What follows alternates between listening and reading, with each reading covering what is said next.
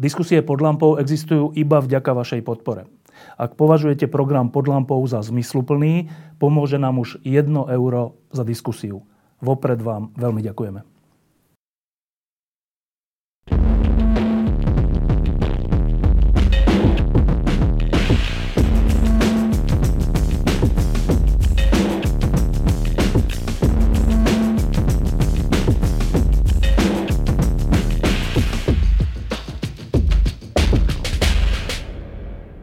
Takto presne pred rokom sme v kostole u Salvátora v Prahe hovorili s Tomášom Halíkom o jeho novej knihe Odpoledné křesťanství a rok sa s rokom stretol a takmer na deň presne sme znova v kostole u Salvátora, ale nie v sakristii, ako sme boli minulý rok, ale v krypte, ktorá v skutočnosti nie je kryptou. Bola to pôvodne skládka vína, alebo ako sa to povie, pivnica na víno.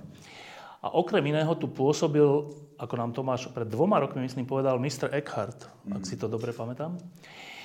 A sme tu preto, lebo sme sa s Tomášom dohodli, že, sa, že urobíme také pokračovanie toho rozhovoru z pred roka. Jednak o tej knihe, že čo sa za ten rok posunulo v Česku, na Slovensku, vo svete, v církvi, v odpoledne křesťanství a jednak za ten rok som si ja položil viacero otázok, aj motivovaných touto knihou a ďalšími knihami. A tak ako Tomáš sem občas chodí a pýta sa mistra Eckharta, že čo má robiť, ako ďalej, ako nám minule prezradil, tak ja sa teraz budem pýtať v tejto krypte Tomáša, že čo mám robiť. Tak najprv k tej knižke spred roka. Bola to veľká vec. E, tá knižka vyvolala veľký záujem, najmä vo svete. Tomáš bol teraz nedávno, teraz sa vlastne vrátil z turné po Taliansku.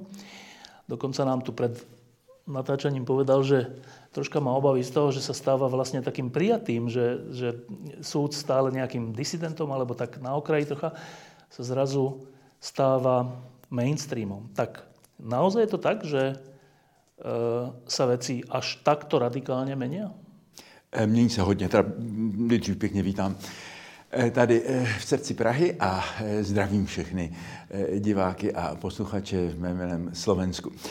Děkuji za slova uznání pro tuhle tu knížku. Ona skutečně měla velký ohlas, především v zahraničí. Vyšla v pěti jazycích a v dalších pěti má v nejbližších měsících. A já jsem navštívil v různých zemích její čtenáře a to je vždycky zajímavé získat ten feedback a přemýšlím o těch věcech skutečně dál a hlouběji. To, co si zmínil, je překvapující pravda. Já jsem tak byl hezky zvyklý na tu disidentskou roli za bolševika a e, svým způsobem i v počátcích e, rozvoje církve u nás jsem tak trošku vybočoval a kladl jsem takové nepříjemné otázky. Teď teďka mnozí říkají, ty jsi měl ve všem pravdu, eh, ale především v zahraničí, já říkám pořád stejné věci, ale to milie se skutečně změnilo.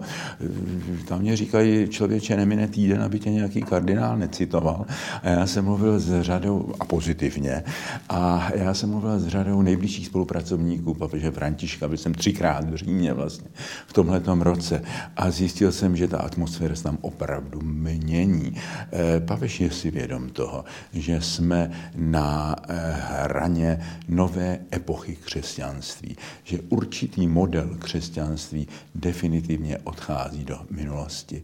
Ale eh, myslím, že on a jeho spolupracovníci vlastně vítají tenhle ten, tenhle ten pohled, že ten konec není konec křesťanství jako takového, že je to transformace a že každá krize je zároveň šance a že je potřeba jít na hloubku. A papež si uvědomuje, že je třeba překonat ten systém církve, který nazývá klerikalismus. Že ta krize je patrná nejenom v západní Evropě, e, jak si mnozí mysleli, a už vůbec to není něco, co je možné přičíst jenom nějakým, nějakému konzumismu, materialismu a prostě takové ty řečičky, které často slyšíme od některých pánů farářů, ne. E, tam e, odchází vlastně jeden typ křesťanství, já se ho pokusím potom blíž, blíž, blíž charakterizovat, A ty symptomy, které máme před očima, tak ty je třeba ještě víc dešifrovat. V řadě západních zemí takovou tou poslední kapkou byly ty skandály se zneužíváním. Nikdo z nás netušil, že toho bude tolik. A v tolika zemích teďka se ukazuje, dokonce i v těch zemích mimo, mimo západní v Africe a tak dále. Ale u nás, v těch, té naší části světa, tak tam těchto těch věcí nebylo tolik. Ne, že by ta naše církev byla zásadně mravnější, ale eh, neměla tolik příležitostí. Že tam přece jenom eh, mnoho těch eh, institucí, které se zabývaly výchovou dětí a tak dále, vlastně neexistovaly. Takže tady jsou problémy trošičku jiné. Teďka je obrovský takový kolaps toho tradičního katolictví v Polsku. Poslední velmi seriózní sociologické výzkumy, já se snažím se na to dívat skutečně objektivníma očima, jsem původním povoláním sociolog, takže eh, nedám jenom na nějaké dojmy nebo nějaké fake news, ale eh, sleduju ty analýzy sociologů. No tak eh, v Polsku dneska jenom 18% lidí do 30 let říkají, že chtějí něco společného s náboženstvím. Existuje teďka taková série vystoupení eh, lidí, významných eh, Poláků v televizi, kteří říkají, my se rozcházíme s touto církví. Nerozcházíme se s vírou Boha, eh, nerozcházíme se s křesťanstvím, ale s touto církví. No a v církevních kruzích některých, zase i Polsku je obrovská změna. Já jsem teďka na pozvání dvou významných arcibiskupů v Polsku přednášel a ti si jsou toho vědomí, že tam se věci také mění a že je třeba jít prostě jinak. Takže eh, tam eh, spíš je církev diskreditována tím, že eh, se příliš zbližovala s tou populisticko-nacionalistickou vládou. Na to jsou lidé alergiční. Já myslím, že v těch našich zemích, tak v Čechách jsou vždycky Češi přísní na ty věci, které se týkají církevního majetku, zacházení s církevním majetkem, ale různá vyjádření v Čechách i na Slovensku některých představitelů církve do veřejného života byly opravdu kontraproduktivní. Ale tohle to všechno jsou symptomy. Papež František říká, to je veliká nemoc církve, on ji nazývá klerikalismus.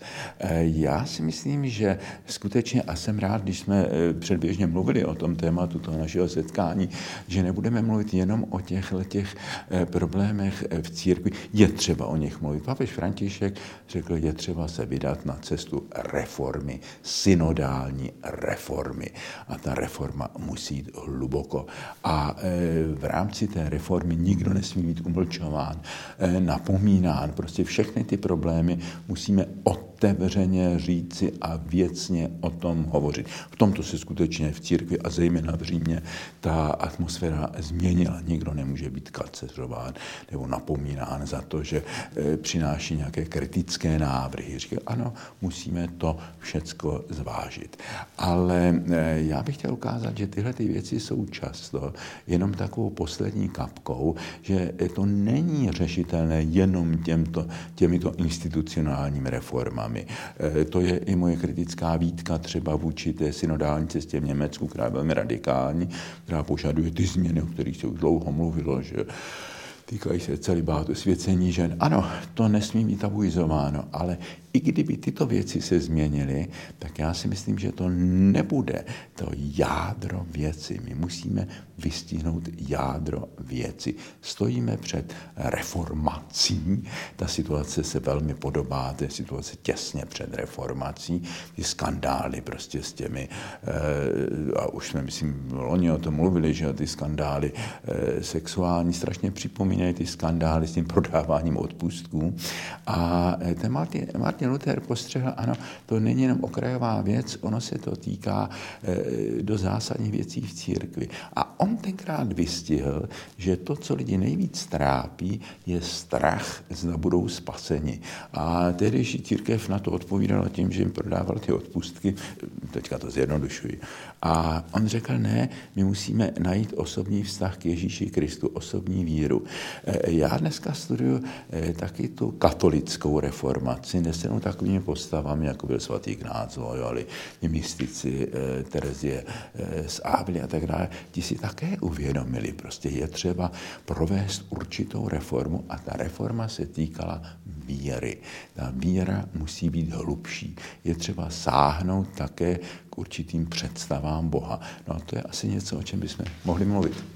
Ešte, to, ešte poslednú vec sa vrátim k tejto knižke, e, tej minuloročnej, lebo máme tu aj tohto ročnú. E, keď to úplne zjednoduším, tak to dopoledne do obedie kresťanstva bolo charakteristické aj peknými vecami, obrovskou kultúrou, obrovským vzmachom e, vedy a vzdelania a všeličoho, ale bolo to založené na, na úzkej identite, bolo to založené na tom, že my a oni, bolo to založené na tom, že my a moc.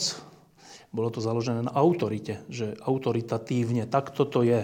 A kto neposlúcha, míli sa. A kto má iný názor, ide preč. E, a to, tá kríza, ktorá potom nastala, bola príležitosťou, o tom sme sa minule rozprávali, e, od osvietenstva až po všetky tie izmy, ktoré potom nastali, bola príležitosťou na vrátenie sa ku koreňom, ku koreňom toho, že kresťanstvo nie je moc a autorita a neviem, ale že to je láska, že to je vzťah.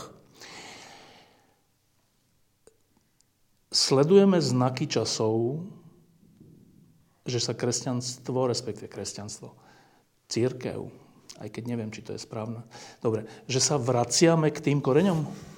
No, e, v určitém smyslu ano, Eh, protože eh, ta eh, stěžejní myšlenka papeže Františka, že církev se má proměnit z té byrokratické organizace ve společnou cestu, to je ten synodos, společná cesta, tak tam je jednak ten dynamický prvek, musíme trošku jít dál, nemůžeme ustrnout v nějaké podobě.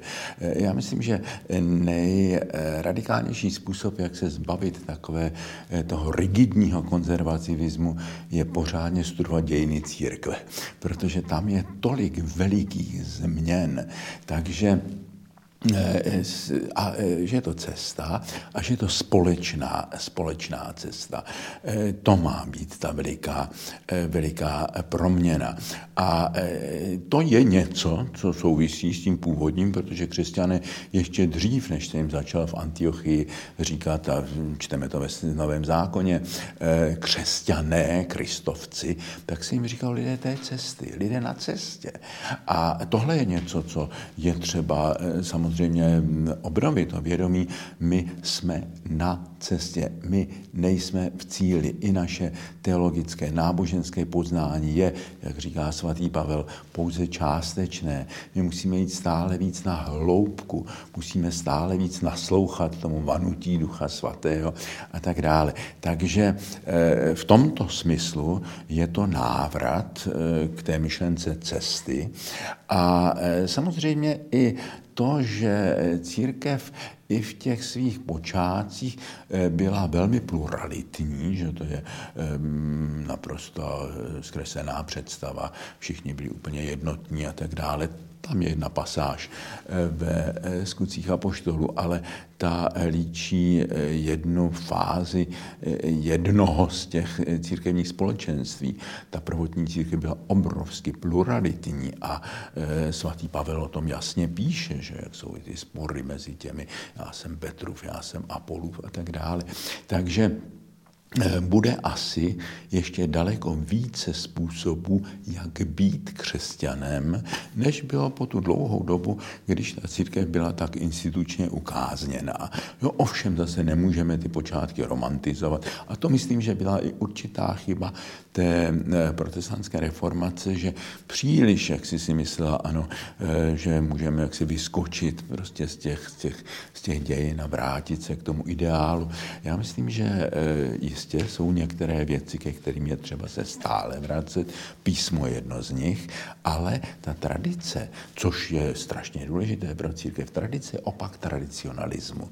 Tradice je tvořivé předávání. Eh, církev je tady proto, že kdybychom jenom mohli otevřít písmo a tam to všechno je, tak tady nemusí být církev.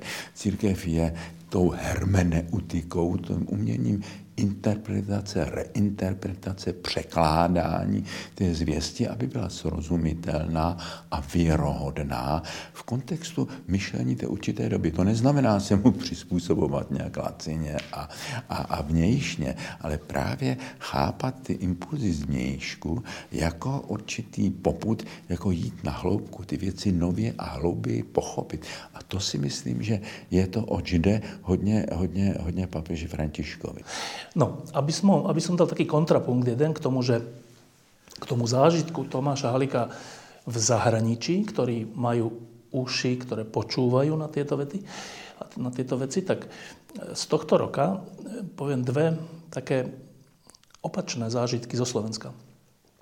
My na Slovensku sme mali nie tak dávno takú strašne tragickú udalosť, keď jeden človek zastrelil dvoch mladých ľudí v LGBT bare. Reakcia verejnosti bola veľmi silná, bola obrovská manifestácia na druhý alebo na tretí deň za účasti prezidentky a ďalších ľudí. Ale potom prišla taká reakcia, ktorá až zamrazila a bola to reakcia od arcibiskupa Oroša, ktorý v obežníku pre kňazov napísal, že prečo sa o tých ľuďoch, mladých dvoch, zastrelených, zavraždených, hovorí, že boli zavraždení dvaja nevinní ľudia. Veď oni možno neboli nevinní. A boli vôbec v tých baroch nejaký, nejaké kontroly, že či sú tam maloletí, alebo či sú tam drogy, alebo niečo.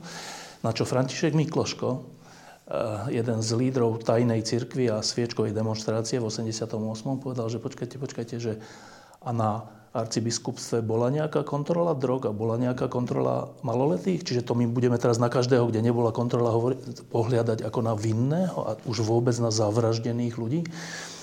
Lenže to bolo slovo arcibiskupa. Mm, mm. To čo hovorí o odpoledni, odpoledne křesťanství na Slovensku? No, to odpoledne, já jsem užil tu Jungovou metaforu, že eh, to odpoledne může být samozřejmě různé. To neznamená, že automaticky to bude ten zralejší typ. Ono, že ta metafora je vzata eh, z té dynamiky lidského života, že může být to odpoledne života jako cesta větší moudrosti, větší tolerantnosti, eh, větší vyrovnanosti. No ale také je to špatné stárnutí, také známe staré lidi, kteří jsou rigidní, kteří, kteří jsou úzkostní, kteří jsou hrabiví, kteří jsou egocentriční, že? takže může být také špatné stárnutí. A já si myslím, že a stále víc to cítím, že to, oč eh, ve víře jde, je vlastně překročit to naše ego a, a jít na tu hlubinu, v které bydlí Bůh. A, e, a to musí udělat i církev. Musí víc prostě z toho svého malého ega, jenom z, toho, e, z té své perspektivy staráme se jenom o sebe, o své zájmy, vidíme to jenom z toho našeho hlediska, to nejde. E, takový uzavřený systém, prostě plesnivý a, a ztrácí relevanci. Že? A mně se zdá, že někteří představitelé církve církve, není to jenom na Slovensku, ale bohužel, když je to třeba arcibiskup, který už se tolikrát spálil nešťastnými výroky, tak je to samozřejmě velmi smutné, že jsou lidé, kteří prostě reprezentují tenhle ten do sebe uzavřený eh, katolicismus, který prostě odumírá. Ti lidé to musí nějak cítit, mají z toho strach a dělají chybu za chybou. Že? To je samozřejmě chyba, takováhle, takováhle, takováhle vyjádření. Eh, a e, že kdyby to udělal poprvé, ono bylo už to vyjádření, ke kterému my jsme se kdysi spolu eh, vraceli eh, na adresu tenkrát kandidátky na prezidentku paní Čaputovou, tak dneska já myslím, že ze všech těch hlav států v Evropě je Zuzana Čaputová srdci papeže Františka nejbližší. On ji má skutečně rád. A to proto, že v ní vidí člověka statečného, člověka, který je jasně spirituální a člověka, který je blízký taky těm jeho důrazům, těm ekologickým politickým důrazům. Ona mě potom vyprávěla, jak probíhá ten osobní rozhovor při jeho návštěvě na Slovensku, no a taky proč si papež vybral tři dny na Slovensku. Já myslím, že to velmi souvisí s tou velkou sympatií a uznáním, které on má pro Zuzanu Čaputovou. No ale bohužel prostě jsou určité kruhy církve, ale ty jsou asi už nepoučitelné, nenapravitelné. No a tyhle ty věci prostě budou nějakým způsobem odumírat. To nemá smysl tím tak moc zabývat. Len pripomeniem, že e, Zuzana Čaputová, keď kandidovala, tak to bol Tomáš Halík, ktorý prišiel do Bratislavy k nám, do klubu pod lampou, kde e, sa rozprávali, sa stretli s kandidátkou vtedy na prezidentku a, a pamätám si, že si dal krížik na čelo ako také požehnanie a vtedy tento arcibiskup Oroš povedal, že kto bude voliť Zuzanu Čaputovú má ťažký hriech. Že takto to takýto ortiel, no, že ťažký hriech, nie že obyčajný, ale ťažký. Půjde do pekla tím pádem, že? No, tak to milióny Slovákov tým pádom pôjdu, pôjdu do pekla. No ale v tejto súvislosti, preto to spomínam, že stala sa ešte jedna vec, taká neuveriteľná. Zuzana Čaputová z hodou okolností bola teraz v sobotu znova u pápeža vo Vatikáne a v delegácii mala rôznych ľudí, napríklad dievča, ktoré bolo v tom bare LGBT postrelené mm-hmm. a ďalších ľudí a mala tam aj Františka Mikloška. A bolo to krásne stretnutie a všetko. A potom jeden zo slovenských významných kňazov, pán Duda, ktorý je okrem iného aj cirkevný sudca, to je taká funkcia nejaká, napísal takú úvahu verejne, že že tým, že čaká vysvetlenie, že prečo tam František Mikloško s touto osobou išiel a že tým, že tam s ňou išiel, akože s touto prezidentkou, tak ako keby sa vzdal svojho disidentstva a svojich hodnôt. Hmm. A ja som si to prečítal a bol som už len ticho. Hmm. Hmm. Čo to hovorí? No, je to samozřejmě tragické. Eh, vypovídá to o určitém typu lidí, eh, s nimiž jsme společně spolupracovali v tom disentu. Že? Já jsem byl součástí té skupiny, kam eh, chodili František Mikloškové, oba Mikloškové, že? Kam chodili lidé okolo eh, pozdějšího kardinála Korce, kam chodil Jano Čarnogorský a tak dále. My jsme se pravidelně scházeli, pravidelně jsme promýšleli, co má církev dělat. No a s mnohými těmito lidmi si prostě nerozumíme, protože eh, oni eh, vlastně nikdy z toho prostředí té paralelní církve nevyšli. Jo?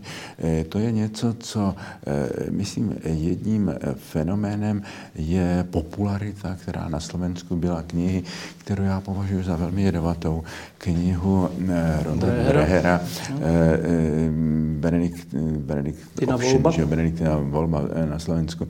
Já toho autora znám, to je velmi milý člověk. My jsme spolu měli debatu v Americe na univerzitě Notre Dame o téhle té knize, protože on se tam dovolával mých přátel z disentu Václava Havla, Václava Bendu, eh, který, kteří hovořili o tom, je třeba vytvořit paralelní společnost. No, ale tohle je model pro totalitní círk, eh, pro totalitní, společnost, společnost, že tam je nutné se stáhnout do těch kasemat, no ale potom je třeba rozeznávat znamení času a říct konec. Teďka eh, nejsme už totalitní společnosti, ten kontext se úplně změnil změnil. Jsme v pluralitní demokratické společnosti, tam nás všichni nebudou vítat, my taky asi nebudeme souhlasit se vším a nemůžeme vytvářet paralelní společnost. My musíme být tvořivou součástí, jak to říkal papež Benedikt, buďte kreativní minoritou.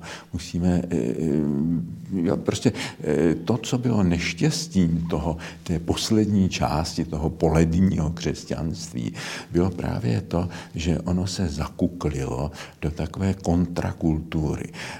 Najednou dostalo strach z toho vývoje.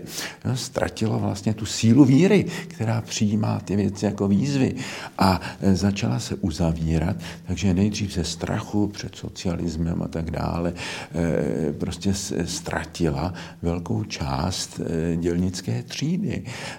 Pak přišlo sociální nauka církve, přišla pozdě. Že? Pak to byl strach prostě z těch nových proudů ve vědě, ve filozofii, ke kterým se potom přihlásil druhý vatikánský koncil, ale předtím to bylo proklínané, no a církev ztratila velké vrstvy vzdělaných lidí. A pak ztratila v roce 68 okolo velkou část mládeže, když reagovala na ty změny v chápání sexuality a chápání, které samozřejmě není možné všemu, všemu tleskat, ale bylo třeba s těmi mladými lidmi nějakým způsobem hovořit a nejenom odsuzovat, odsuzovat, odsuzovat. No potom ztratila velkou část eh, mladých lidí, teďka ztrácí velkou část žen, protože eh, v této době se probouzí nové chápání důstojnosti ženy. A jestli církev eh, se tomu neotevře, no tak ztratí to jedno z posledních opor sociálních, a to byly ženy. Takže tahle ta kontrakultura, v které zůstali někteří lidé, kteří byli třeba dobří a stateční v té době komunismu, ale nepochopili, že eh, prostě to znamení doby, doba se změnila, není možné prostě být jenom v tom kontra, proti, proti, proti, kontrakultura. Mimochodom, ten František Mikloško, který byl v delegaci Zuzany Čaputovej, tak jeho brat Jozef ten status kniaza Dudu lajkol. A ešte jedno mimochodom.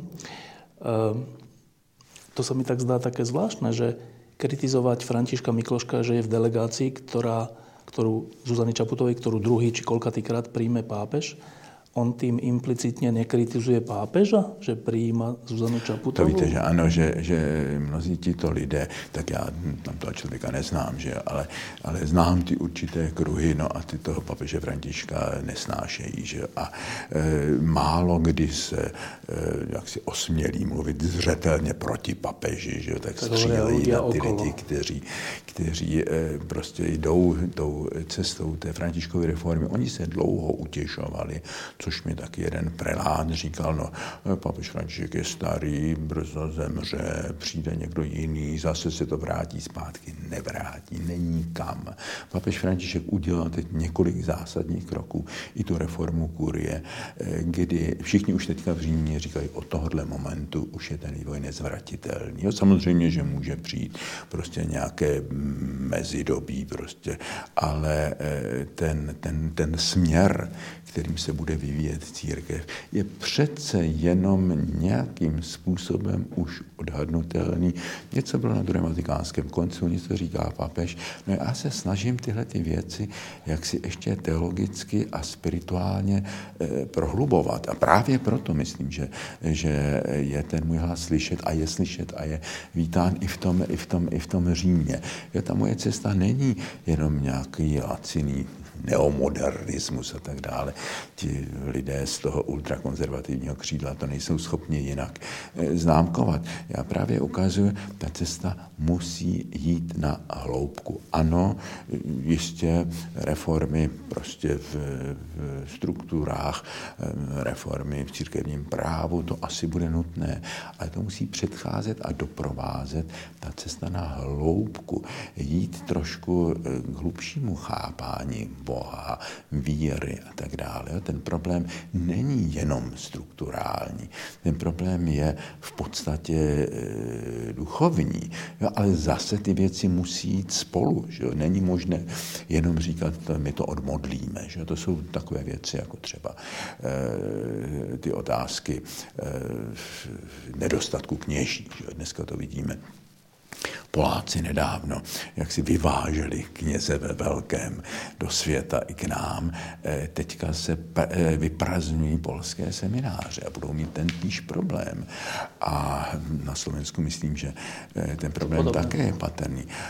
Takže víte, na to nelze jenom reagovat tak. Církev říká, tak musíme se modlit, modlit, modlit. Bylo tolik už těch noven, poutí, postů za více kněží, více kněží. A jeden moudrý kněz jednou řekl, hleďte, a neříká nám ten papež, eh, podívejte se, já jsem vám tady nějaký dveře zavřel a eh, zkuste se podívat, jestli vám neotevřel nějaké jiné. Jo? Trošku to připomíná tu hezkou eh, anekdotu, jak ta paní říkala tomu rabínovi, já se už tady 15 let denně modlím, abych vyhrál 100 liber v té loterii a Bůh mě neodpovídá. Ten říká, ale on ti odpovídá, on ti říká ne. Já myslím, že když takhle bušíme na ty dveře, zaplníme ty semináře, tak možná, že na všechny tyhle ty, odpo- ty, ty eh, kruciáty modliteb a postů říká, hleďte, eh, já jsem vám možná otevřel jiné dveře. Možná tento typ eh, kněžské výchovy, kněží, kněžské služby není to jediné, co já chci. Možná chci, aby se šířilo křesťanství ještě trošku jinak. Nebušte jenom bezmyšlenkovitě na zavřené dveře. Podívejte se, jestli vám neotvírám nějaké jiné dveře, jestli vás nezvu na nějakou novou cestu. Mějte odvahu víry.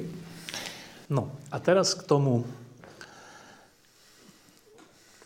novému, čo sa chcem opýtať, tak ako ty sa tu pýtaš majstra Eckharta, tak ja sa teraz pýtam Tomáša Halika.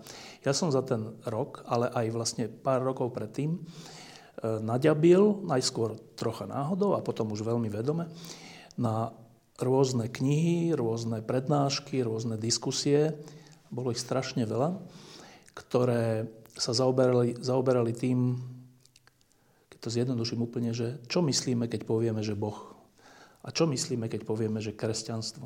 A čo myslíme, keď povieme, že láska? A, čo, a proste, že tie veci, vety, slová, ktoré považujeme za samozrejmé, ľudia, ktorých som si zrazu vypočul a spoznal, sa na ne pozreli trocha inak. A bol to, že úplne fascinujúci pohľad pre mňa. No.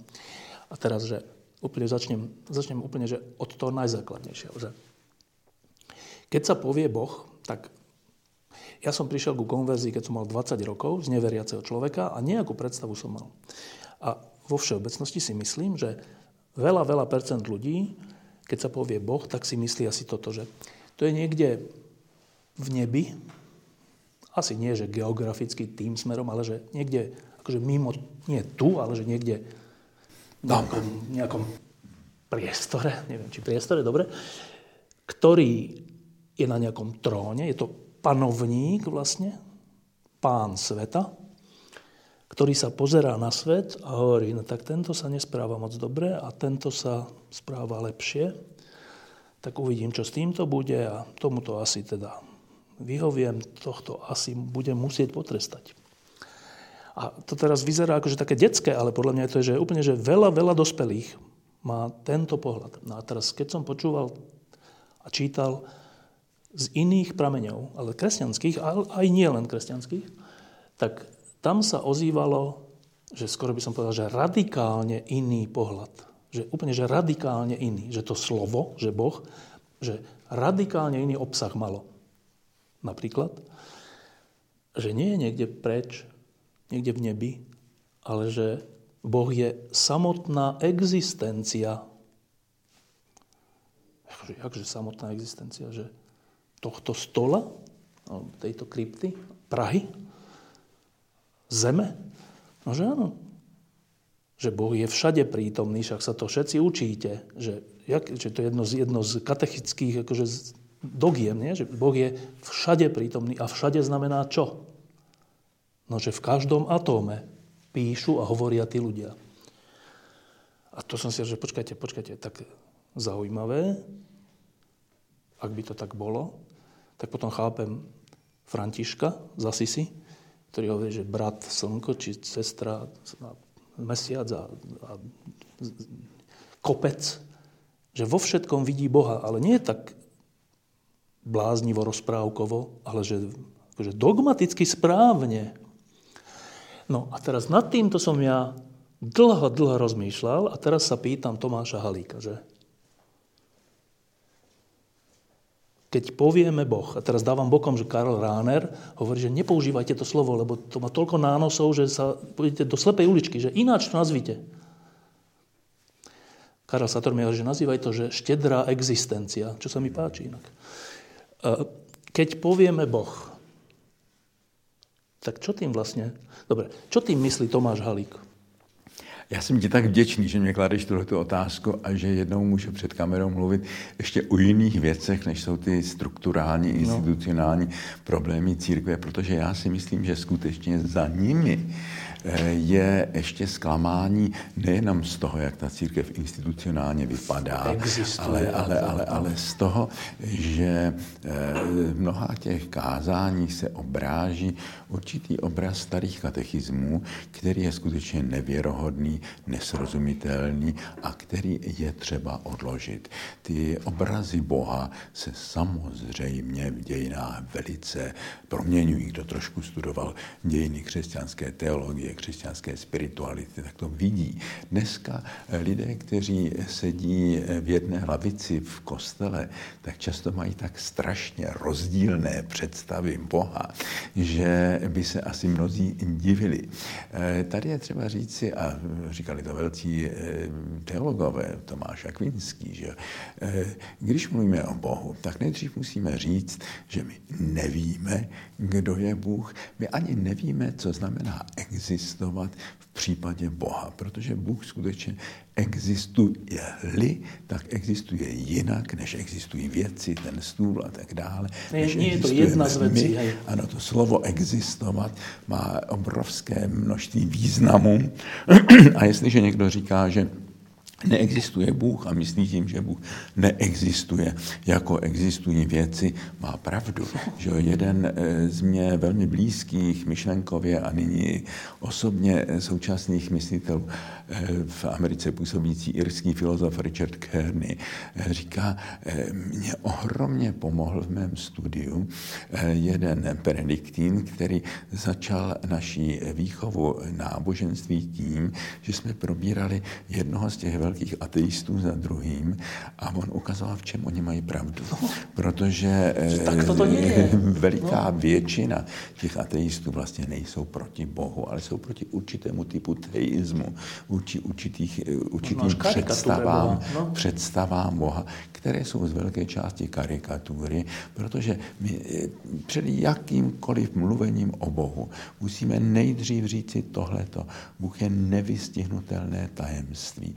Jung říkal, eh, ani teolog by neměl zapomenout, že člověk eh, ze svých sil ví toho o Bohu asi tolik jako housenka o britskému muzeu. Eh, samozřejmě, že my se nemůžeme obejít bez obrazů. A Tady jsou dvě věci, že, které budeme trošičku sledovat. Eh, jedna věc je, jak my se dostáváme naším myšlením, našimi představami, našimi touhami k Bohu a jakým způsobem tohleto nevystihnutelné tajemství nás oslovuje a jakým způsobem my eh, jsme vůči němu eh, citliví, senzitivní, otevření. Že? Já vždycky říkám, ta otevřenost skutečnosti se jmenuje Bůh a ta naše otevřenost vůči tomuto tajemství tajemství se jmenuje víra, láska, naděje. Eh, takže eh, nejdříve neproniknutelné tajemství. To nás naplňuje pokorou.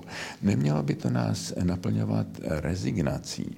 Eh, neměli bychom skončit agnosticismem, tedy je to nepoznatelné. Ano, jdeme cestou a tady je velice hluboká a důležitá tradice v křesťanské teologii, takzvaná negativní teologie, kterou eh, prošlapávali velcí mystikové, také ten mistr Eckhart, který někdy procházel těmito prostorami a, a, a, a mnozí jiní, eh, kteří říkají o Bohu, především můžeme říct si to, co není, než to, co je. A když budeme mluvit o tom, eh, kdo Bůh je, tak eh, buďme si vědomi toho, že používáme metafory, podobenství, obrazy. Ty jsou strašně užitečné, ale zároveň jsou nebezpečné v tom, když přestaneme eh, mít stále na paměti, že obraz je pouze obraz. Když si myslíme, že ten prst ukazující na měsíc už je ten měsíc sám. Jo, jakmile ty naše představy, ty teologické představy od těch jaksi nejprimitivnějších, toho eh, dědečka na obláčku, že až po ty velmi rafinované rafinované teologické konstrukce, eh, řekne, tak toto je Bůh, aha, tam je ta veškerá pravda o Bohu, eh, tak propadneme nebezpečí modloslužby, že jo? pak z toho děláme vlastně modlu. A protikladem víry v biblickém smyslu není ateismus, ale idolatrie, modloslužba, to, že ten obraz chápeme už jako skutečnost. E, nenecháváme tam ještě ten otevřený prostor, že ten obraz poukazuje za sebe a nad sebe. Právě proto je zacházení s náboženskými věcmi tak strašně důležitá ta vnitřní kontemplace, ten duchovní život. To nejsou jenom, a my jsme z toho trošku udělali z náboženství předmět ve škole, že jo, kde se naučíme nějaké definice, ty odříkáme, dostaneme jedničku. Že? Já teďka jsem dělal v tomto roce exercicie pro všechny rakouské biskupy. A e, jedno z těch meditací, a celý týden jsem s nimi byl, předcházím různé meditace, a jedna z těch meditací bylo, v tom slavném e, místě v Novém zákoně, kdy e, Ježíš klade otázku, tak za koho mě lidé mají a za koho mě máte vy, moji přátelé, moji učedníci. A Petr řekne, ty jsi Mesiáš, syn Boha živého. A správná odpověď. Že? Je mu řečeno, tak tobě svěřuji ty klíče od království nebeského a tak dále. Ale já eh, si mi říkám, víte, on je třeba točíš ještě o kousek dál.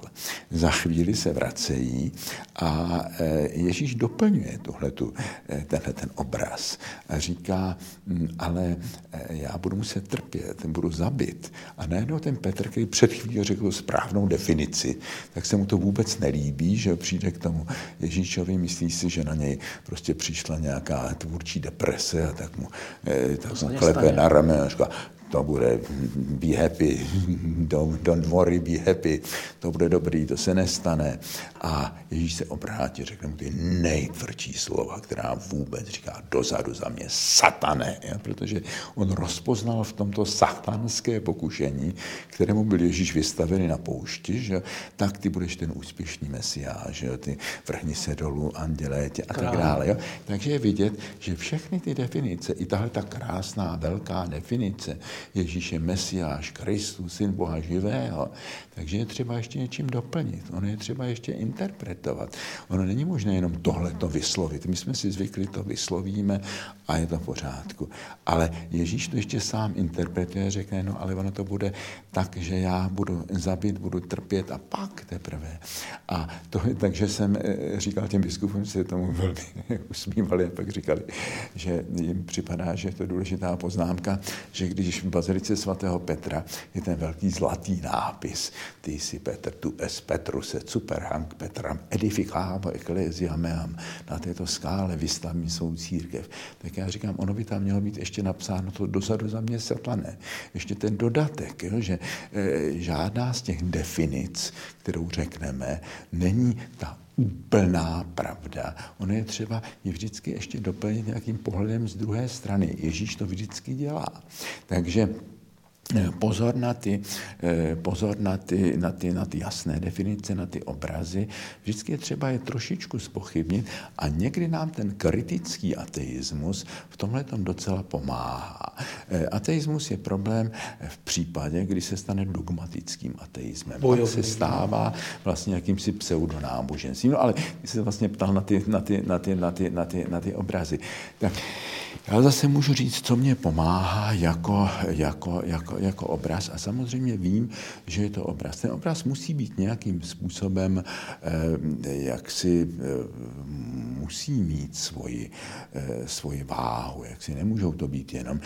Mnohé ty obrazy jsou skutečně projekce našich přání a strachů.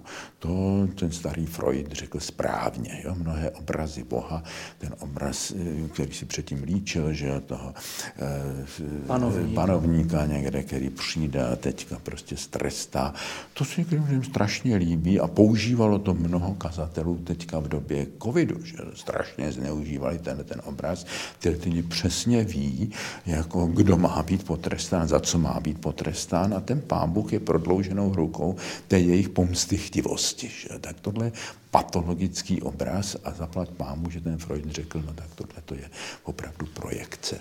A e, jako dokonce i ten marxismus, který se mnohem tragicky mýlil, ale ten Marxův pohled na to náboženství, určitý typ náboženství je skutečně to opium, je skutečně ta droga, která má buď uklidňovat, anebo teď rozvášňovat taky, že je ten, ten radikální fundamentalismus a nejen islámský, že ten je taky drogou, zase tou drogou, která neuspává, ale ty lidi přivádí do, do, do, do šílenství a krvelačnosti. Takže ano, jsou i náboženství, které jsou opium lidu. A e, my se těchto těch náboženství, toho se musíme pořád varovat. E, takže e, ty obrazy, které ke mně mluví. Eh, jednak je to, eh, je to to, že Bůh je slovo. Já miluju ten text eh, prologu svatého Jana, teď ho budeme se číst, že na počátku bylo slovo, to slovo bylo Bůh. Erasmus Rotterdamský, jeden z velmi moudrých křesťanských učitelů, říkal, já to přeložím jako in principio erat sermo. Na počátku bylo kázání, byla promluva. Ten Bůh jakožto slovo je vlastně promluva. On k nám stále promlouvá.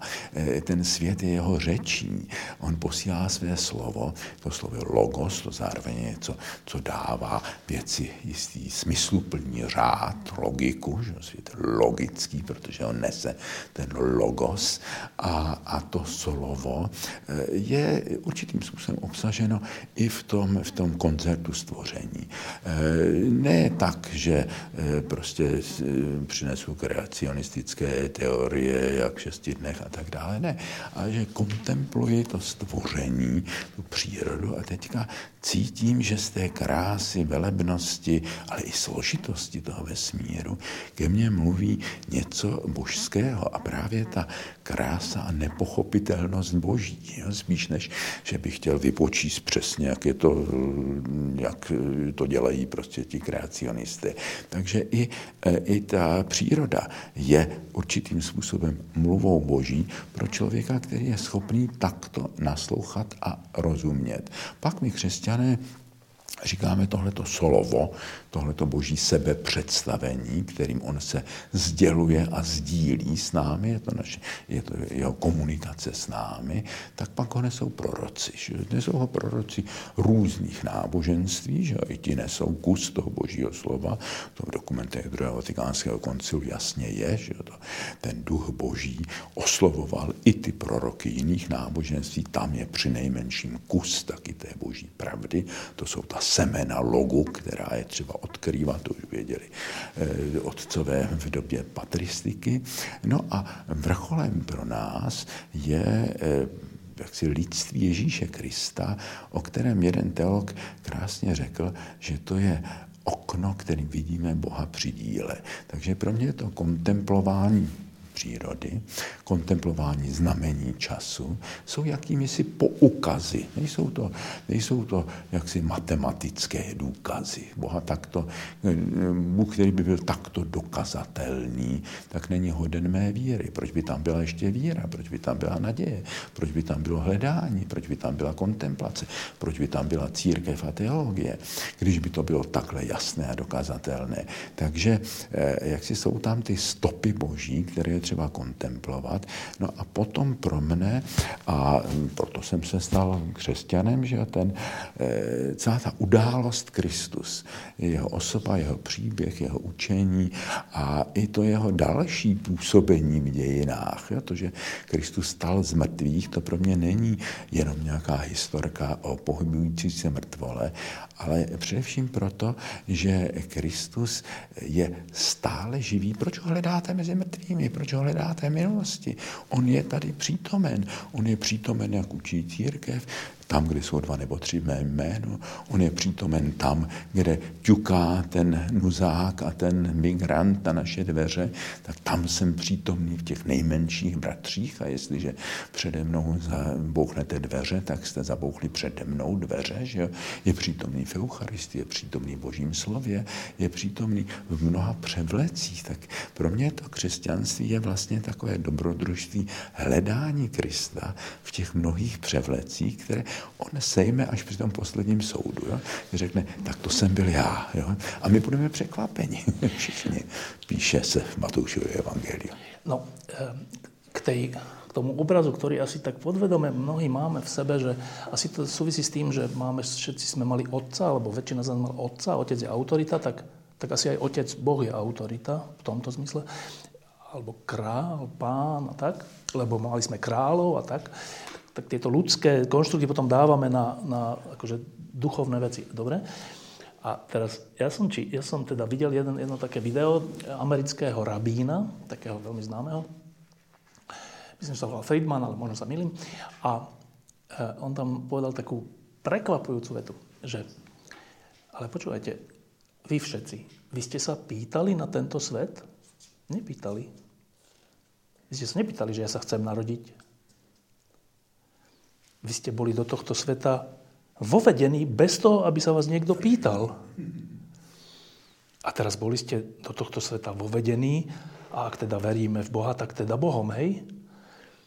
Tak potom, a on tak troška provokoval, tak potom, keďže nás sa nikto nepýtal a sme teraz tu, tak, a teraz, tak provokatívne povedané, tak potom je problémom toho Pána Boha, čo, čo bude s našim životom. Že to nie je, že my teraz máme, že sme vrhnutí do tohto sveta a teraz buď budeš poslúchať, ja som ťa vrhol do toho sveta, nepýtal som sa na to, ale keď ma nebudeš poslúchať, tak budeš na veky zatratený. Ale veď to by bol aký stvoriteľ, že nepýta sa ťa a potom, potom ťa, že no. A teraz, potom som čítal týchto všelijakých mystikov a všeličoho. A oni tam povedali takú, mnohí z nich povedali takú úplne, úplne že revolučnú vec že na, proti predstave Boha, imperátora, kráľa, pána, pánov, toho, kto ťa vrhne do sveta a potom od teba všeličo vyžaduje a keď nie, tak ideš do pekla. Oni povedali, že počkajte, počkajte, že Boh je krehký. krehký? Že zraniteľný. Jakže zraniteľný, však je všemocný. Nie, nie, nie, to je, on je úplne zraniteľný, krehký a poddáva sa vám, ľuďom že skoro by som povedal, že slúži vám. A nie, že pán pánov, ale sluha sluhov. Tak ja som... To úplne nabúrava dobrým spôsobom tú zavedenú vec kráľa, ktorý panuje a my sme tí poddaní. A tu je to, že však je to kráľ, ale to je král toho typu, že on není panovník, panovačný, ale že je krehký, zraniteľný a necháva na nás, čo s ním urobíme. Reakcia. Mě nerozní gejzír myšlenek. Tak. Ty dvě věci, které si předtím říkal, že eh, otec a panovník. Eh, s tím otec to je veliký problém. Jo? Já eh, jsem během těch 30 let uvedl do církve bezprostředně dvouletým katechumenátem přes tři tisíce lidí a slyšel jsem jejich příběhy, jejich otázky víry, věnuju se jim každý týden. A často s ním tohleto probírám, protože když mluvíme o očenáši a i v krédu je, že věřím Boha Otce Všemohoucí, no podívejte se, já vím, že tady je problém, protože to slovo Otec eh, nese určitou eh, u každého z nás vědomě nebo podvědomě tu vzpomínku na vlastního Otce. Že? Já, můj otec nebyl věřící v tom náboženském slova smyslu, aby to báječný otec, moudrý, moudrý, ochraňující. A já jsem mu před smrtí napsal takový dopis, víš, ty si mě vlastně otevřel. Eh, tohle to jedno z klíčových slov křesťanství, otec, tím, že jsi mi byl dobrým otcem, tím si mi daleko víc přivedl ke křesťanství, než kdyby si do mě vtloukal nějaký katechismus, který by si navíc sám nevěřil. Takže ale já vím, že dneska, jak tam eh, ten každý rok je ta skupina těch katechumenů, že z nich značné procent procento eh, prostě jsou z rozpadlých rodin a to slovo otec v nich neprobouzí to, co probouzí ve mně. Že? Někdy jsou to dokonce trauma, že byl otec, který se choval nedobře, který rodinu opustil, otec, který pil a tak dále. Takže když se řekne Bůh je otec, tak člověk tam najednou běží. A nebo je to prázdné najednou ten, tato metafora, protože je to metafora, že Bůh není otec v tom biologickém slova smyslu. Takže takže najednou e, přestává být srozumitelná, dokonce může být kontraproduktivní. Stejně tak to král, že Bibli král, e, ta, ta, to, že Bůh je král, je především e, tvrzení o tom, že ti králové této země, ti mocní, nemají to poslední slovo. Ještě je někdo nad nimi. Jo? E, ta, to dovolávání se Boha jako mocného panovníka ve starém zákoně je z velké části dovolávání se toho, který, nebo e, slovo tihleti panovníci tady, ty nemají poslední slovo. Eh, ještě je někdo nad nimi. Eh, a mm, i třeba v tom příběhu o tom Davidově hříchu, tak přijde ten eh, prorok Nátan a řekne, ty jsi hříšník, ty jsi král, ale na tebe ještě jiný král, kterého musíš poslouchat. Ty se nemůžeš chovat jako, jako, jako Bůh, jako se mnozí králové a panovníci a Putinové a tak dále chovají dodnes. Že? Na tebe ještě někdo, tak to má tento smysl vlastně ve smyslu toho negativní, té, té negativní teologie, ten kritický smysl. Eh, takže tahle ta slova jsou skutečně natěžující, ano, a v mnohých eh, svatých mysticích eh, byl tenhle ten motiv toho Boha, který je zranitelný. Je v jedné v, jednom, v jedné židovské teologii, která říká, Bůh stvořil svět ale on se z něho stáhnul, to je ten cincum, že stáhnul se z něho, eh, aby eh, učinil prostor pro svobodu člověka. A proto on se učinil vlastně takovým eh, nenápadným, až ho člověk může popřít. On učinil prostor pro svobodu člověka, on nám dal ten život dal nám ho jako dar a úkol. Jo? To je zase odpověď na tu provokativní otázku toho rabína, že ten život je dar a to je něco, co, si, co je strašně důležité si uvědomit. Já jsem se nestvořil, já jsem si sám sobě nedal, ani nejsem jenom výrobkem mých rodičů a přírodního. Já ten, ten, ten, ten můj život je dar a já cítím, že je tady dárce, ale e, zároveň mi ho dal jako úkol, jako poslání. To Gabe und Aufgabe, že tomu říkají Němci. Takže e, tohle je, tohle je ta moje odpověď, dar a úkol. A ta zranitelnost, ano, ještě eh, tohle to je něco, co v eh, moderní teologie rozvinul velký teolog Dietrich Bonhoeffer, že, který eh, napsal své nejlepší teologické myšlenky, když čekal na popravu v nacistickém vězení, koncentráku, že, no. koncentráku, tak tam je tahle ta teologie toho bezmocného Boha. Ovšem, když čteme mystiky a konec konců, i ta pasáž, kterou jsem citoval, že Ježíš vlastně koriguje koriguje tu představu Mesiáše, kterou na počátku má i ten Petr, že koriguje ji tím, já budu ten Mesiáš, který bude zabit. Tak eh, to je ta linie, na kterou my křesťané jsme často zapomněli. Eh, přešli jsme na tu, eh, do té fronty těch mocných bohů a těch, těch, těch suverénů, ale ten Bůh, který přichází jako ten zranitelný, to je vlastně ale to jádro Evangelia, že jo, ten Kristus říká, to jsem já v těch nejmenších, já přicházím k vám jako ten žebrák, ten nahý, postarejte se. Jo? A samozřejmě z toho, jak jste se k tomu postavili, budete jednou klát odpověď, budete jednou, eh, jak si, eh, za to jste zodpovědní. Jo? Ale tady máte svobodu a já k vám přicházím z velké části ne jako panovník, ale mnohdy jako ten člověk, který potřebuje pomoci. A nebo ta příroda, která potřebuje pomoci taky. Že? Ešte, ešte teda dve veci k tej všade prítomnosti akého Boha. Tak, uh, dlhé stáročia sa ľudia motivovali k poslušnosti alebo k viere, že ak nie, tak pôjdete do pekla. A teraz peklo, to sú tí čerti a kotle a dobre, ale keď dáme bokom túto predstavu, tak do nejakej úplnej osamotenosti alebo do nejakej niečo takého. A teda znova u týchto mystikov a všelijakých mysliteľov som sa dozvedel takúto vec, že ak veríme, že Boh je všade prítomný a ak On je esenciou existencie, nie že existuje, ale On je existencia, tak logicky, hoci tak dobre, ale že logicky nemôže existovať niečo mimo Boha. Mm-hmm. Nemôže existovať niečo samé. A teda tí ľudia ho, si, si, kladú takúto otázku, že tak v tom prípade aj v pekle, ak existuje, tak môže existovať iba vďaka tomu, že je to existencia Božia. Iný priestor neexistuje. Neexistuje, že Boh a potom iný priestor niekde existuje, ktorým je peklo. A teda títo ľudia nedochádzajú k záveru, že človek nemôže odmietnúť Boha, ale dochádzajú k záveru, a to je úplne že také až provokatívne, nemám na to vôbec žiadnu odpoveď, preto sa to pýtam, že Svatia Karase, ktorý nedávno zomrel, má takú pesničku, že, e, že Kristus zostúpil do pekla a rokuje tam s Judášom. Rokuje, nie že ho odmieta. A tá otázka je teda, že môže byť peklo, nech si pod tým predstavíme čokoľvek, mimo Boha? Mm, mm.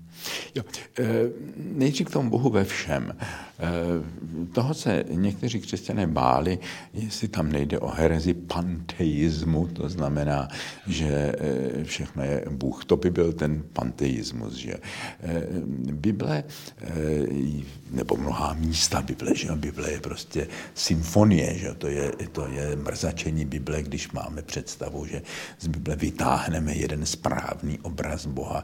To je symfonie, která vznikala přes tisíc let, kde je mnoho, e, spoustu protikladů a tolik různých podob Boha, to, proto je právě krásná, že je tam tolik těch, těch, těch, těch, těch, těch napětí, protože třeba se ponořit do toho světa a, a nějakým způsobem s ním a v něm žít, že udělat co nějakou ideologii, to je naprosté mrzačení.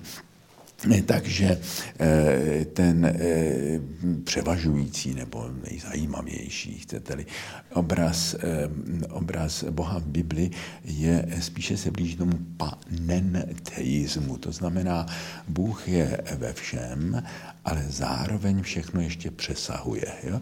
On se nerovná tomu celku světa. Ten svět nějakým způsobem žije v něm. Kdybychom e, chápali Boha jako zcela odděleného od světa, někde nad světem, za světem, tak to by byla hereze deismu. Jo? Představa prostě Boha odděleného úplně od světa. Svatý Pavel říká, v něm žijeme, hýbáme se, dýcháme a jsme.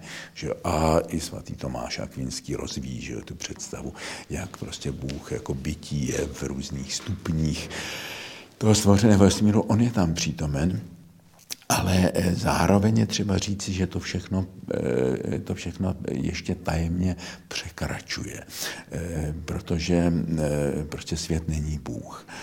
Kdyby byl svět Bůh a kdyby bylo ve světě všechno božské a správné a spravedlivé, no tak se nepotřebujeme o Bohu ptát, že už ho tady máme.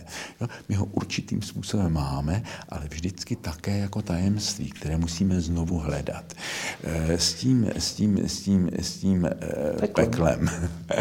Eh, já nevím. Jo? Je spoustu a, a o spoustu těch eschatologických věcech, že jo, kterým ten svatý Pavel říká, to se dozvíte až tam tváří v tvář, tak doufejme, že se to nedozvíme v tom pekle, ale eh, že uvidíme, co tahle ta slova znamenala, že dneska se přiklání teologové k tomu, že to znamená tu, tu, ten prožitek boží nepřítomnosti, ale Bůh je svým způsobem nějak eh, přítomen v nepřítomnosti. Jo?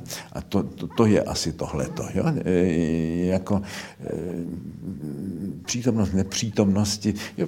Prostě ale o těchto věcech skutečně jako můžeme mluvit v paradoxech, ale křesťanství je přece náboženství paradoxů. Že jo? To je jen paradox na paradox. Takže jako eh, tam eh, asi je to, že když, když to přece všichni známe, že někdo je nám, kdo zemřel, kdo nás opustil, kdo nás zradil, že a přesto nějakým způsobem na něho myslíme. Jo, ta přítomnost v nepřítomnosti, to, to, to není nesmysl, to je, to je eh, jakási hluboká zkušenost. No a ty naše zkušenosti jsou jenom vždycky nějakou předchutí a poukazem k těm, k těm, k těm, k těm věcem božím. Jo. Takže asi, asi, asi takhle bych to řekl. ešte jedna dôležitá veta, asi najdôležitejšia z kresťanského učenia, okrem všetkých dogiem o tom a o, tamtom, je, že Boh je láska. To je koniec všetkého.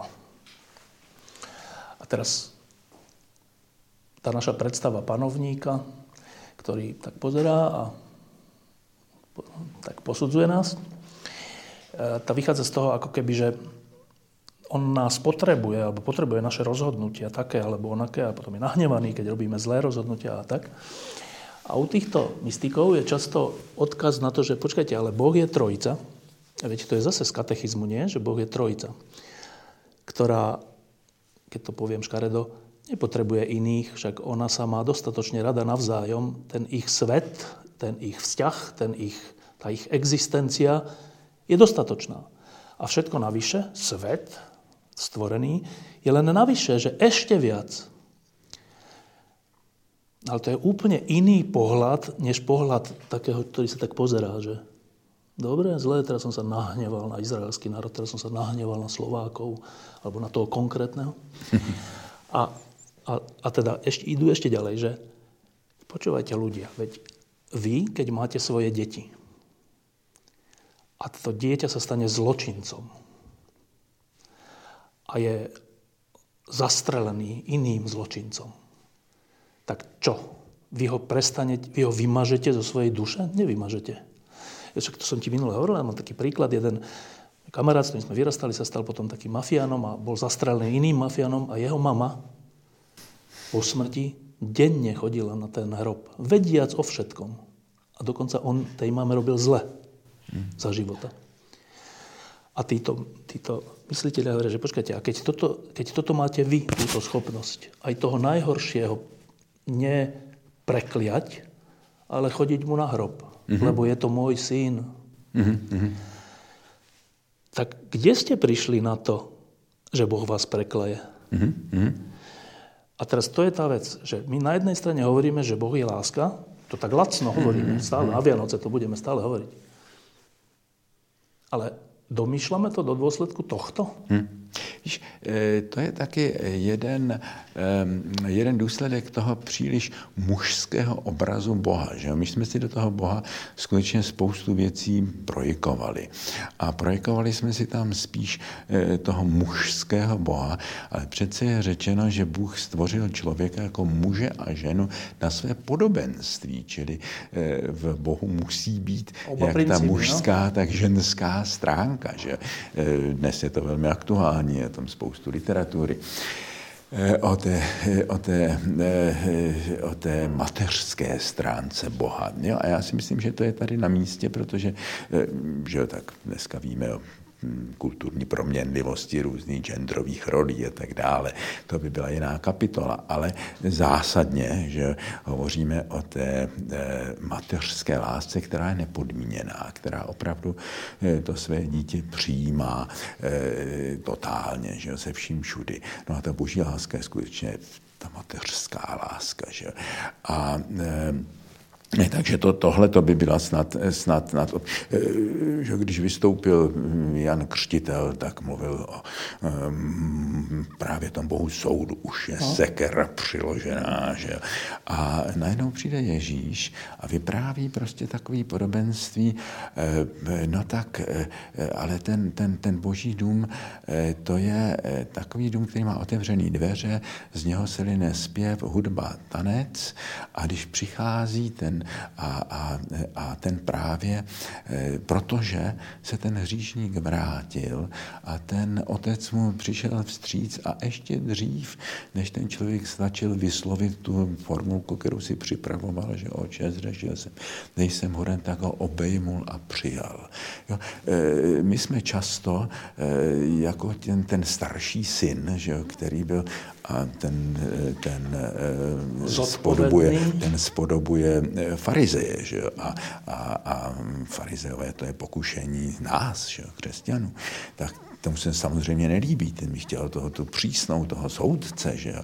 A takže když Ježíš takto mluvil o Bohu, odmítal tuhle tu představu toho soudce a mluví o tom Bohu milosrdném, eh, tak eh, prostě byli všichni pohoršeni, že a šli k tomu Janovi a podívej se, on se chová civilně, že je to žrout eh, masa, pijan vína, baví se s prostitutkami a tak dále, chodí na festival Pohoda a, a jako co to, co to je, to jsme, to jsme nechtěli, my jsme chtěli takového přísného, jako si byl ty a ještě víc, že i ten Jan prostě potom říká, no tak jako si ty opravdu, ten nezmílil jsem se.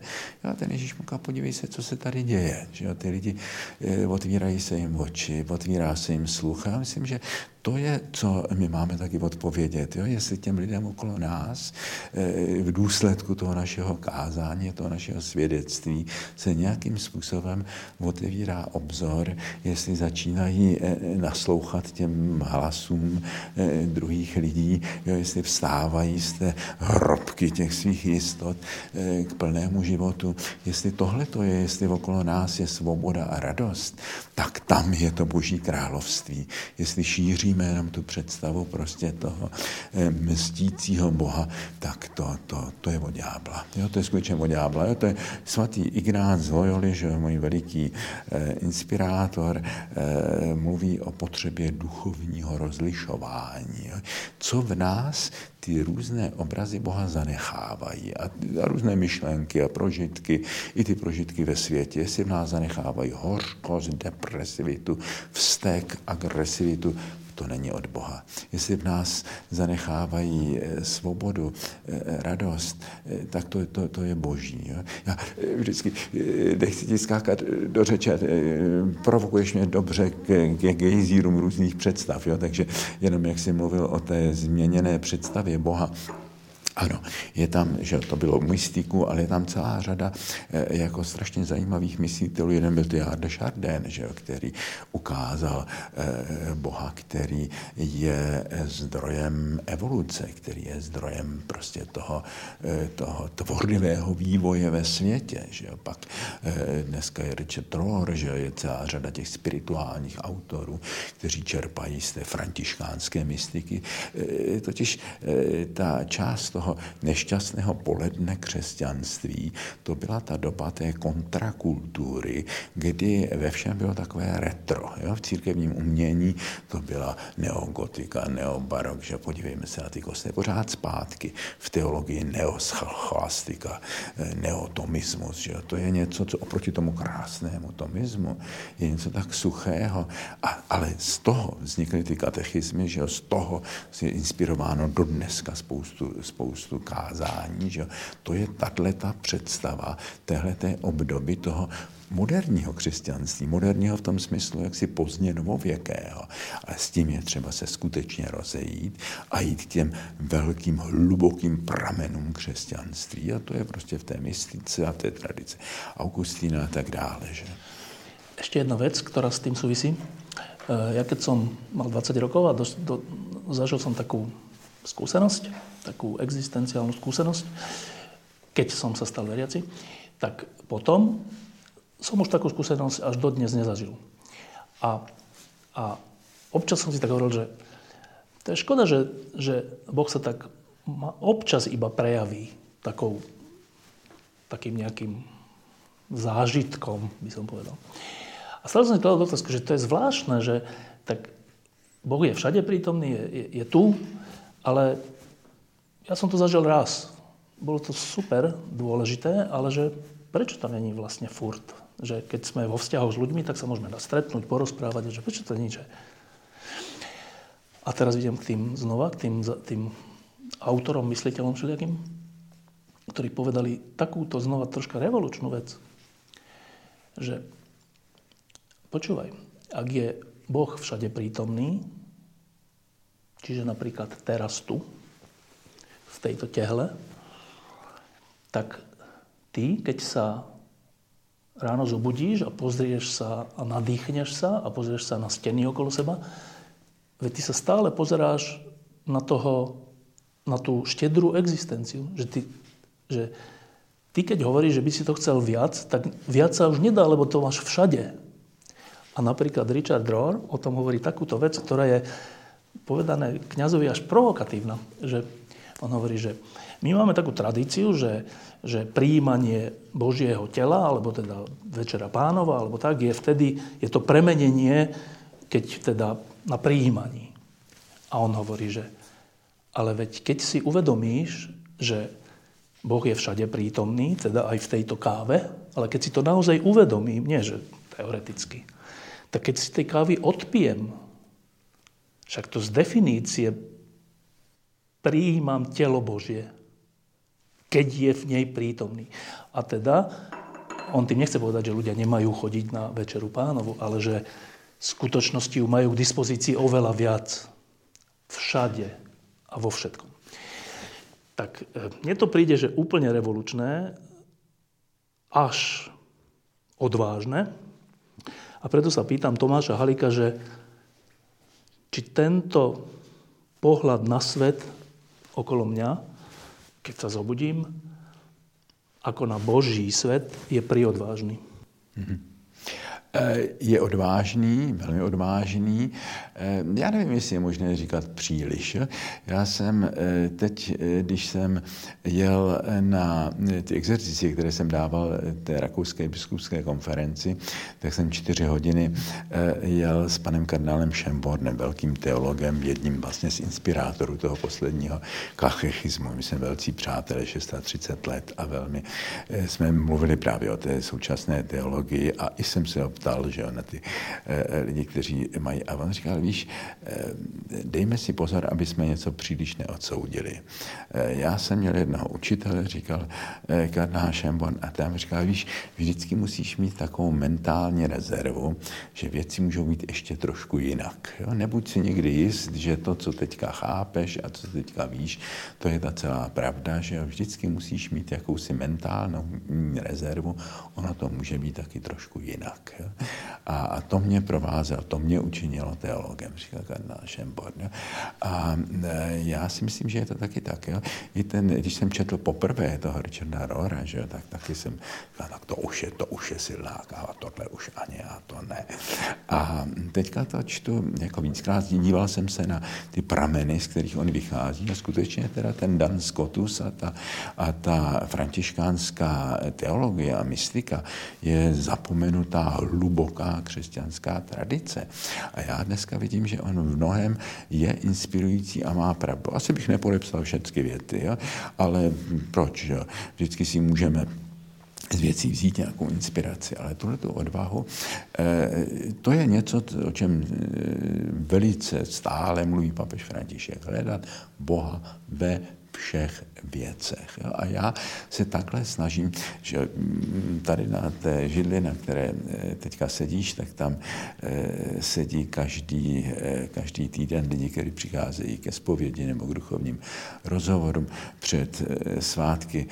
Je to strašně moc slovenských studentů, kteří tady jsou. Já mám pocit, že mám takovou jak se zvláštní diecezi na Slovensku, která je, se, se stává jednak z posluchačů těch mých kázání, které já mám na YouTube a dostávám spoustu jaksi e, zpětných vazeb od, od, od, od, od Slováků, ale tady spovídám spoustu těch kteří přišli ze Slovenska, často z tradičního prostředí, že a zachvěla se jim tady ta jistota těch, té jejich víry. Ono je to stejně by někdy čekalo, že když přichází do toho světa trošku jiného, než ten, který pomalinku odchází, že ten, eh, ta, ta tradiční, ten tradiční venkov. No a eh, oni musí nějak nově najít víru a nově ji pochopit. Často říkají, já mám hrozný problémy se spovídáním, ale mám hrozný problémy taky s modlitbou, a, a já jim říkám, podívejte se, eh, podstata věry je žít v dialogu. Eh, Bůh je to velké ty, které hledáme skrze to, co se nám stane ty. Jo, to je inspirováno tím velkým eh, myslitelem Martinem Bubrem, zejména to jeho knížečkou Já a ty. Jo, že eh, když něco, a může to být příroda, může to být zvíře, může to být cokoliv, není pro mě jenom předmět, jenom ono, s kterým můžu manipulovat, a zvláště člověk to nemá být, ale stává se mi jakýmsi ty, ke kterému já mám respekt a snažím se mu porozumět. A můžou to být i ty neživé nebo živé věci, ale především jsou to samozřejmě lidé, tak skrze to setkání s tím ty nějakým způsobem prosvítá to absolutní ty. A to je Bůh. Jo? Takže Bůh je v tom vztahu, to je to, co jsme citovali, Bůh je láska, že? Bůh je především vztah. A e, řada těch myslitelů jednak říká, e, to je ta eh, cesta té takzvané procesuální teologie. Bůh je proces, Bůh je dění.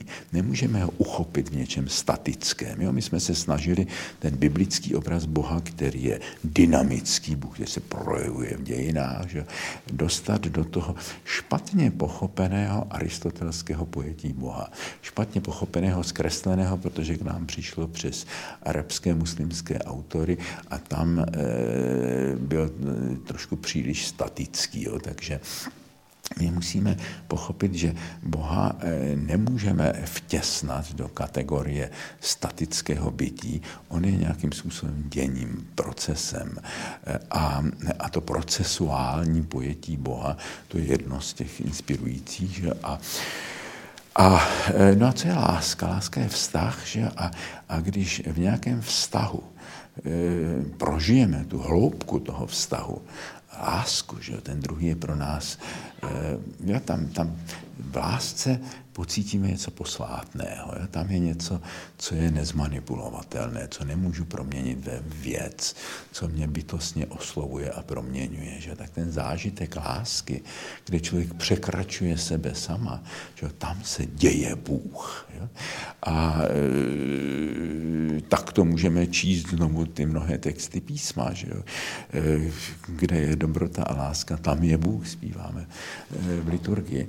Takže e, Bůh je to, co je svaté eh, v těch, v těch našich vztazích. On je také vztahem, on se vstal vztahem a to učení o trojici, to je právě tohleto, eh, ta pluralita a vztah je v Bohu samém. Eh, Richard Rohr, ale i někteří vykladači byzantských ikon, já o tom píšu také v několika knížkách, líčí tu trojici jako, jako tanec. tanec. Jsou to, jsou to tři postavy, které se drží za ruku a tančí.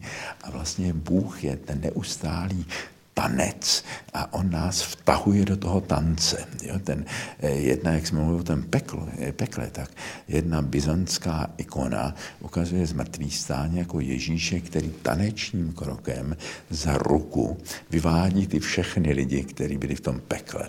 On šlape na toho satana, který je tam držel, že vyvrácena ta brána, leží na tom satanovi, ti lidé jsou osvobozeni a on je vede za ruku tím tanečním krokem všechny ven ne? Takže já si myslím, že to jsou takové ty inspirující obrazy. Ještě jedna posledná, úplně provokatívna myšlienka. Eh, pre mňa, eh, ja som vyrastal na tom a myslím, že väčšina ľudí na Slovensku na tom vyrastala, že Kristus je poslaný na zem, aby zmieril človeka s Bohom. Teda, že človek sa ako keby odvrátil, hriech urobil, eh, Boh bol tým, pádom, bol tým pádom oddelený od Boha. Kristus svojou smrťou vykupiteľskou za nás, nás zmieril s Bohom. Keď to úplne zjednoduším. A Richard Rohr, ale aj ďalší, hovoria okrem iného toto, že napríklad františkáni nikdy nemali túto interpretáciu a dodnes si podržali inú interpretáciu a neboli zakázaní, ano. naopak, že je to tá pluralita v katolickej cirkvi, že, uh, že nie. Richard hovorí, že Kristus neprišiel na zem preto, aby uh, zmenil názor Boha na ľudí alebo postoj Boha k ľuďom, ale prišiel preto, aby zmenil náš názor alebo pohľad na Boha, že Boh nie je ten trestajúci niekto, ale je taký, že za vás tu ja zomriem, kľudne nechám sa vami zabiť, čo je úplne iný pohľad. No. Je toto trocha kacírské? Není. Není. Je to, je, to, je to legitimní teologický proud, že těch, vždycky těch pohledů musí být více. A tenhle má svoji legitimitu a je skutečně opřen hodně o tu františkánskou, skotistickou eh, teologii, kde Kristus je eh, jaksi korunou stvoření. A on eh, přišel především, aby ukázal tu, tu, tu plnost a dobrotu Boží a završil prostě to, to, to, to stvoření. Jo, že důvod, proč Kristus přichází na zem, není jenom to odčinění hříchů, to je ten, eh, ten, ten dominikánský směr, ten františkánský říká, aby on dovršil vlastně to stvoření, aby je proměnil. Takže eh, určitě, eh, určitě ano, že dík podstatou víry a křesťanství je metanoja, proměna. No a to se týká jak proměny našeho chování, ale taky proměny našeho smýšlení, že obnovujte se proměnou svého smýšlení, říká eh, svatý Pavel. Takže eh, to není jenom jakási morální polepšení, že uvěřit, a, ale je to ta proměna mysli, proměna perspektivy, z níž se díváme. No a eh, samozřejmě ta proměna obrazu Boha, protože často máme, že když jsme nezralí, tak máme nezralé představy Boha. A mnohé máme nezralé motivace. No a ty třeba, abychom časem nahradili těmi zralejšími. Ještě k tomu, jak jsem se zmiňoval, že tady e, spovídám mnohé ty duše slovenské, e, tak e, když mají nějaké problémy že, s tím představou Boha, jak je Bůh ve všech věcech a, a jak se mají modlit a tak, tak říkám, ano, e, víte, ta možná nejlepší modlitba je to, co je inspirováno tím jezuitským Eh, rozlišováním. Jo, tím, eh, na konci toho dne se zastav a podívej se na ten den nejenom tím moralistním, co jsem jako udělal hříchy a tak dále, ale eh, kde ten Bůh ke mně mluvil. Jo? On byl ve všech věcech. Zkus se zamyslet, jak byl v tom rozhovoru, který jsme teďka měli, jak byl v té knize, kterou si četl, jak byl v tom, v té přírodě, ve škole, že jo? To samozřejmě chce určitou inteligentní víru, to interlegere, rozlišovat, že ty věci nemohou být prvoplánové, prostě není to nejde mi auto, pán Bůh nechce, aby šel do práce, že člověk musí jako jít, jít, jít hlouběji, hlouběji rozlišovat ale hledat Boha ve všech věcech. E, někdy najdu, někdy, někdy eh, cítím tu prázdnotu, někdy cítím, že musím projít tou temnou nocí, musím projít tou opuštěností. A k tomu, e, já jsem tomu věnoval tu, tu knížku, která vzdáleným na blízku, která venku vychází pod názvem Trpělivost s Bohem. Já říkám, ano, Bůh čas od času mlčí, nebo my aspoň ho neslyšíme. Jo? On asi mluví, ale my ho neslyšíme, ale ono to chce určitou trpělivost. Jo? My musíme, když někdo neslyší Boha, no, tak může prvoplánově říct, že Bůh není, Bůh zemřel, nikdy nebyl. A nebo eh, to může být ten fundamentalista, který si prostě stále říká ty svoje odpovědi, ty svoje poučky. Jo? Nebo to může být takový entuziasta, hybura, haleluja, eh, všechno je šťastné. Ale eh, my potřebujeme taky tu chvíli té trpělivosti. No a co je to víra? Co je víra bez trpělivosti? Co je to naděje? Co je naděje bez trpělivosti? Co je láska bez trpělivosti mezi lidmi i směrem k Bohu? Takže eh, je třeba skutečně se učit této trpělivosti. Posledná otázka eh, sa samozřejmě musí týkať smrti. Tá tradičná predstava kresťanská je, že e, žijeme, potom zomrieme a podľa toho, ako žijeme, tak nejak bude ďalej, stretneme sa so svojimi blízkymi a budeme na veky taký alebo onaký. E, a zase pri týchto, to, čo som sa za posledné roky dočítal a dopočúval, dopozeral, to ešte nemám vyjasnené. A to preto sa to chcem opýtať, že tam hovoria tí ľudia asi takéto nejaké veci, že zavadzajú pojem, že false self, akože falošnéja, alebo také povrchnéja, a skutočné ja, povedzme. A hovoria, že to falošné ja pôjde preč, že nebude kariéra, nebude farba vlasov, nebude e, nejaké vlastnosti. A není mi úplne jasné, že teda, a čo teda zostane? A teda inými slovami, že po smrti. Že myslí sa tým, že budeme sa poznať so svojimi blízkymi? Alebo je to také nejaké ešte viac mystické, že ani nie? Alebo sa vrátime do jedného celku? Priznám sa, že toto som v rôznych videl rôzne dôrazy a ne, preto sa ťa to pýtam. Nevíme, a já to taky nevím. Jo? Nevíme, můžeme se opřít o to důvěru v to Ježíšovo slovo, já jsem skříšení a život, kdo věří ve mě, neumře na věky. Jestliže se Pán Bůh o mě postaral, o každého z nás různými způsoby na tomhletom světě, a jestliže Bůh je Bůh, tak smrt nemůže být Bůh, nemůže mít absolutní slovo. Jestliže skutečně věřím Boha, tak Bůh je víc než smrt, tak smrt nemůže být absolutní. Ale co je po ní, eh, věřím, že se nějakým způsobem s tou láskou, krásou, dobrem, eh, kterou tady zakouším tak po drobkách, jo, eh, že se s ní setkám v plnosti. Jo. Mm, jestli tam budu se moc dívat na tenhle ten svět, jak pokračuje a jestli eh, tam se setkám s tím a o ním, to skutečně nevím a eh, nechci si zatěžovat mysl prostě eh, fan, fantaziemi. Jo, já skutečně věřím, že spějeme k nějakému naplnění, k proměnění ano, že eh, to, co odchází, že proto, proto co zůstává, byla ta metafora duše. Ovšem ta je mnoho nás, mnoho značná, že někdo si pod duší představuje psychiku, někdo si představuje jaksi ten antický princip a tak dále.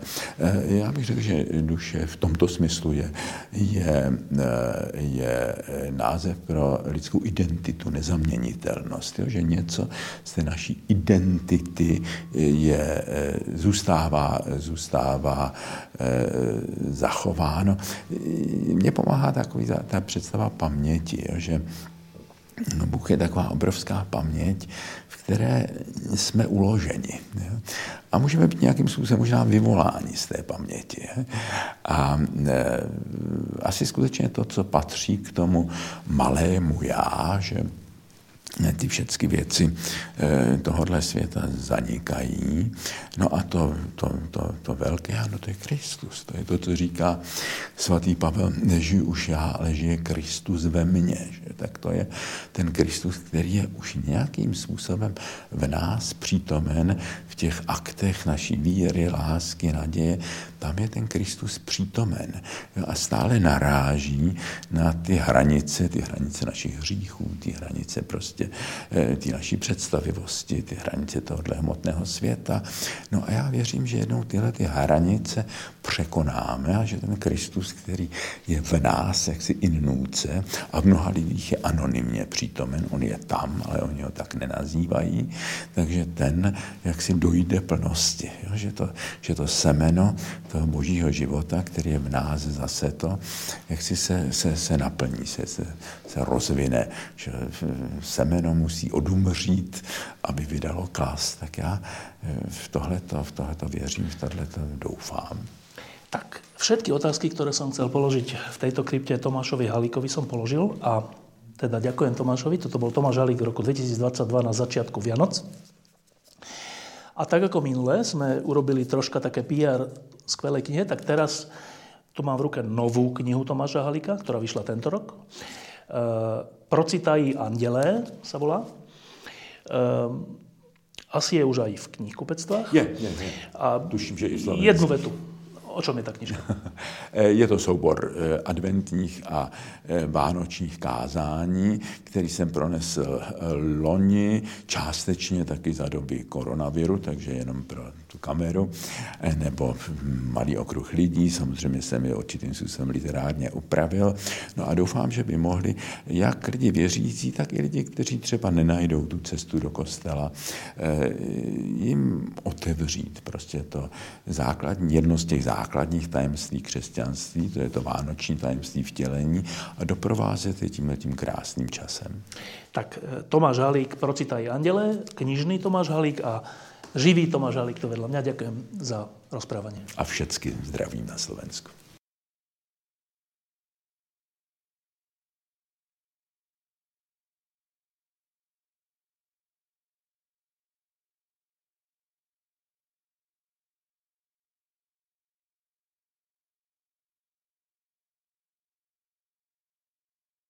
Diskusie pod lampou existujú iba vďaka vašej podpore. Ak považujete program pod lampou za zmysluplný, pomôže nám už 1 euro za diskusiu. Vopred vám veľmi